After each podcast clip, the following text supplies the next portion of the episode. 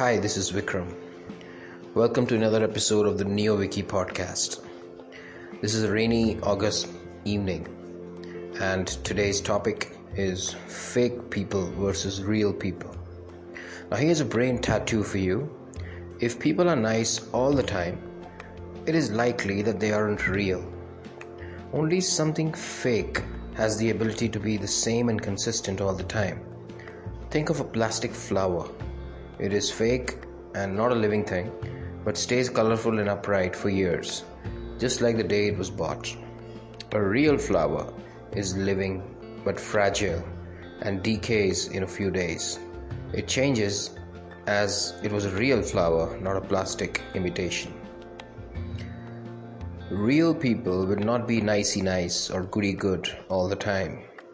They will be sad, angry, and doubtful too sometimes. They will have the occasional sick days. They are real people. If you look at a local dhaba, for example, or even our mom's kitchen, food is not tasting exactly the same or is not looking exactly the same every day, even if it is the same dish. Sometimes it is missing certain spices or is of a different color or texture. Sometimes the human chef has improvised or experimented on the taste. Sometimes the cook is not in a good mood and it is evident in the taste of the dish. This is because it is real food. Whereas you pick up any processed food, a pack of biscuits, a chocolate bar, or you know even visit your local McDonald's, you will find that food will look and even taste eerily similar. It will feel as if it is a clone of a certain ideal dish or snack. So, um, if you are having to try very hard to impress somebody, then you are already fake. Just think about it. If you're trying too hard, you're already fake.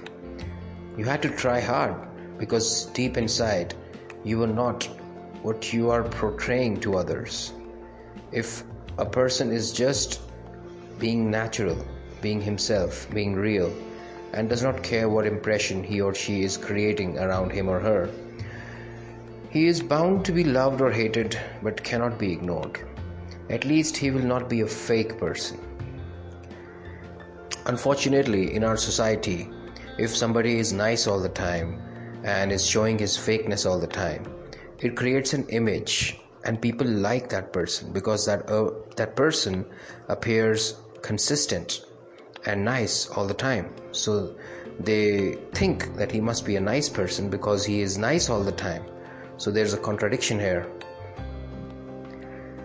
Fake people who are liked will be the ones who seem perfect but they are the ones who are fake but they're still liked to not be a fake person, to not have any mask, not play any game, have no act or no pretensions, and just being you, that is actually the realest freedom, the truest freedom, and it is a rarity.